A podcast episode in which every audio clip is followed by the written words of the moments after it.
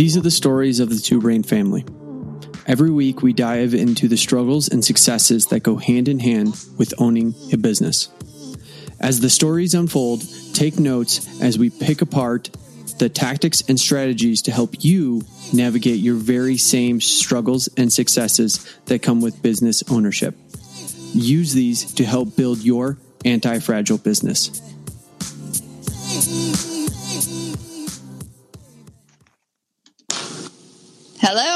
There we go. Christy, how are you?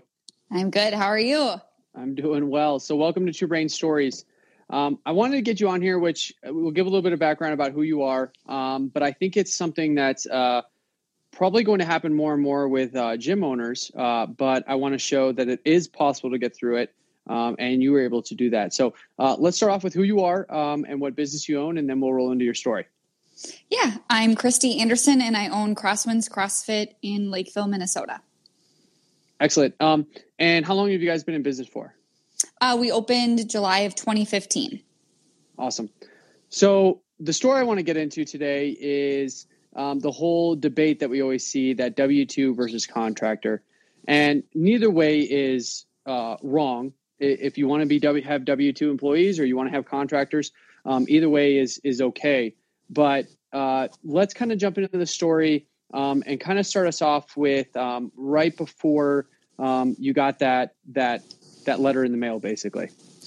Yeah, so I've always viewed my employees as contractors. Um, every year when um, I meet with my accountant, um, he's agreed that the way that we run uh, the contractors through. There's some gray area, but he felt that we had a case um, as far as keeping them paid as contractors. Um, you know, I, I always viewed the staff that we had as staff who, you know, nobody would ever challenge the fact that they should be employees. Um, I think they all felt fairly that they were contractors, but one of our employees became unemployed with his full time job. And when he filed for unemployment, he reported us as um, a part of his income, which flagged us to be investigated. Mm-hmm. And so you received that letter in the mail that basically said this, and what kind of led next? What happened next? Yeah, the first initial letter was even a phone call accompanied by a letter that said, Hey, we just need to understand how this individual was compensated. We're looking at this from an unemployment insurance standpoint. So I did my best to answer their questions thoroughly, but the him indicating that he was getting paid as an employee and me indicating he was getting paid as a contractor, there was conflicting information. So they ended up sending out an auditor uh, to go through all of um, my payroll, better understand what was going on with the employees. It was actually very nerve wracking. I, I don't think I've ever been through a process like that where I was so nervous, even though it wouldn't have been necessarily a ton of money. It was, I knew if that changed for me the way that I had to classify my employees, it would change a lot of things for me, not just the unemployment insurance piece. And I think, I mean, anybody that would put in that situation, I mean, you've always considered your your coaches as or your staff as subcontractors, and I have done the same thing. Uh, so it's it's not nerve wracking in the fact of it's kind of like getting pulled over, right? Yes. You don't think you did anything wrong, but it's still nerve wracking um, with getting pulled over. It always happens. Um, so I can only imagine, especially with them sending someone there to actually be in person and go through this stuff. Um, and then what was kind of a- after all of this, um, what was his uh, decision basically on, on the the coaches? Yeah, and I also want to follow it up with I'm the typical CrossFit owner who does a lot of things and I'm working on getting more people to help me. But even from an accounting standpoint, I really do my own accounting and just meet with an accounting uh, an accountant at the end of the year. Mm-hmm. So that made me even more nervous because I thought, oh gosh, what if I missed something or I didn't do something right? Is this going to create additional investigations for me? So um, I didn't have any ill intent. I wasn't trying to be malicious in any way, mm-hmm. but I wanted to make sure I was answering the questions correctly. So after he met with me at uh, Crosswinds CrossFit, he told me, Well, don't worry about it. I'll go through and I'll do my assessment and you'll hear back from me in a couple of weeks. And with that, I asked him um, if he was leaning one way or the other. And he's like, Well, I can't really tell you that. Mm-hmm. Um, but he said, you know, if for some reason you don't like what I tell you or the decision I make, you can appeal it and you would be on a phone conversation um, with a judge. And mind you, I guess we also didn't say I. Uh, you reached out to um, Insight Tax and Accounting for me because you knew they had experience with this, and so I mm-hmm. spoke specifically with Nate Jarvis, and he gave me some advice based on how I was running my business and reinforced and encouraged me that I was doing everything right. And if I just answered all the questions truthfully, that I likely would be um, able to keep their classification as contractors. So after my investigation or my audit, um, he left. I got a letter in the mail that said, Your employees um, should be paid as employees. They are not contractors. So I was super discouraged because even though he told me I could appeal it, I felt like why would they send him out and audit me if his reasoning wasn't thorough? But um, I talked to Nate, I talked to you, and just said, What do you have to lose? Just try to appeal it. If they stick with the decision, they stick with the decision. So at that point, I followed the paperwork to appeal it. And uh, just to just to put it into context too, um, in, uh, Nate Jarvis works over at Insight Tax, and John Briggs is, has an awesome team uh, that really works with people like this. In, in this case, uh, well, with all cases of accounting, but especially with this one because he definitely wants to make sure that gym owners understand. Like, if you want to name them as subcontractors, you have to follow those rules correctly. He's not mm-hmm. going to say that, hey, you're talking to them as employees, but you're paying them as subcontractors, and it's okay because that's definitely not. But you've always kept them as subcontractors. Um, and I remember, I still remember that email that I got CC'd on from Nate. Um, that when he, you actually scanned that email or that letter and sent it to him um, with the actual decision, and it sounded like, and in the verbiage there, that he was more of kind of strong, strong arming you in a way of saying, "Hey, it's okay, just pay the money, like it's no big deal," and almost kind of saying like, "Hey, I'm going to call call them uh, uh, employees, and so just pay and it'll be fine." Um, and it was interesting interesting that they would they would they would try to do that or, or even even push towards that direction.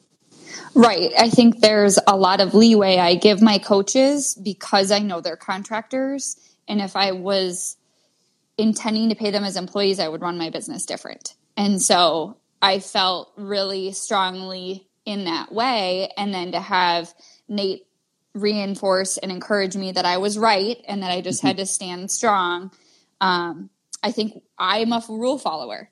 I don't ever intentionally break the rules. And so to have somebody come out and audit me, I felt like I was doing something wrong. Completely. And I totally understand that same feeling because I'm in the same boat. I definitely, um, I never intend to break the rules. And I remember my original story that I told here was I, I thought I was classified under a different tax bracket than I was, and the state came back and said I owed them a lot of money, and I never meant for it to happen that way, um, but it does sometimes happen. So now you are in the process of evaluating um, this this basically decision and saying, "Hey, I'm not going to say that yes, you're right. Um, I'm going to talk to this judge, even though I know I would be in the same boat as you of that feeling. This judge is totally going to be on their side. I mean, they're both work for the state. Why wouldn't they be? Um, but let's kind of talk about what happened. Yeah. So the the actual uh, appeal process, they call you on the phone and you talk to the judge, which I thought was actually a nice environment mm-hmm. because I was really comfortable. I had all my documents in front of me to reference, and um, specifically, there's there's five things that they look at in regards to um, whether an a worker should be paid as an employee or independent contractor, and um, it's I got three of the five that said that they should be um, compensated as an independent contractor. So not all five of them were there. I, it was close, but three of mm-hmm. the five. And so basically, what happened in that conversation? Did the judge say yes or no right then and there, or did you get a letter in the mail after that? No, I had to basically answer the questions the same way that I answered them with the auditor in regards to um, you know, what kind of liability do they have? Um, am I giving them instruction and telling them how to run their classes? Do they have free access to the gym? Am I providing equipment for them? All of those types of questions, which you can really start to question yourself. Like, I don't know, should yeah. I be supplying them with equipment? I think I should. Um, so, with that being said, he didn't really indicate anything at the end. I did ask him the same question that I asked the auditor and said, you know, at this point, are you leaning one way or the other? And he said, you know, I, I need to just evaluate everything here and you'll get a letter from me in a couple weeks. With the holiday, maybe it'll be longer. So I was on the phone with him in the process started in August with my mm-hmm. first letter. Um, the first, uh, the, actually, that was when the auditor, I think, even came, was in August. And then the appeals process didn't start till October. And then I didn't get the final decision until November. And I just literally got a letter in the mail. And what did that letter state? it said um, that my instructors are working as contractors, and then it goes down below and describes everything, explains the five factors. And it said that because we offer training to instructors, or we don't offer training to the instructors any way beyond just reporting that they um, log in when they're working, um, that they're allowed to trade classes or work with other instruction instructors without getting permission from me. So for some reason somebody can't cover their noon class, I just tell them to message the other coaches and see if somebody can pick up the class. Um, and then the third reason was that because um, we operate under an affiliation agreement with CrossFit, that um, all of the instructors are really um, governed by the means and the manner of CrossFit HQ, not by me which is all completely true. So mm-hmm. um, that's I, and I wanted you to come on and, and, tell that story because I think too many of us um, are kind of feared sometimes when we open a business. Hey, I'm going to go straight to W two. Um, but there's nothing wrong with that. If they want to be W two, having W two employees, completely okay. If they want to have subcontractors, completely okay as well. Um, but I wanted to share that because I think a lot of us get fearful of well, I think I, I, I they should be W twos. I'm not sure, and then an audit comes down something like that, and that definitely brings out even more fear in them. So it definitely can be uh, navigated correctly and shown that hey, these are subcontractors. And um, I wanted to share that story because I think it was a huge success that you had um, proving, even though you were right all along, but proving like no, they are subcontractors. Um, and, and, kind of just put your foot down and say, I'm not, I'm not going to take the bullying. I'm not going to take, hey, you should just turn them into uh, employees. It'll be easier. Um, mm-hmm. You actually went forth and said, "No, I'm not going to do it that way. I'm going to do it the way I I ran my business, and I'm going to continue on that way." Yes. So, so thank you so much for sharing, Christy. Greatly appreciate it, um, and uh, thank you for your time for jumping on and sharing your story. You're welcome.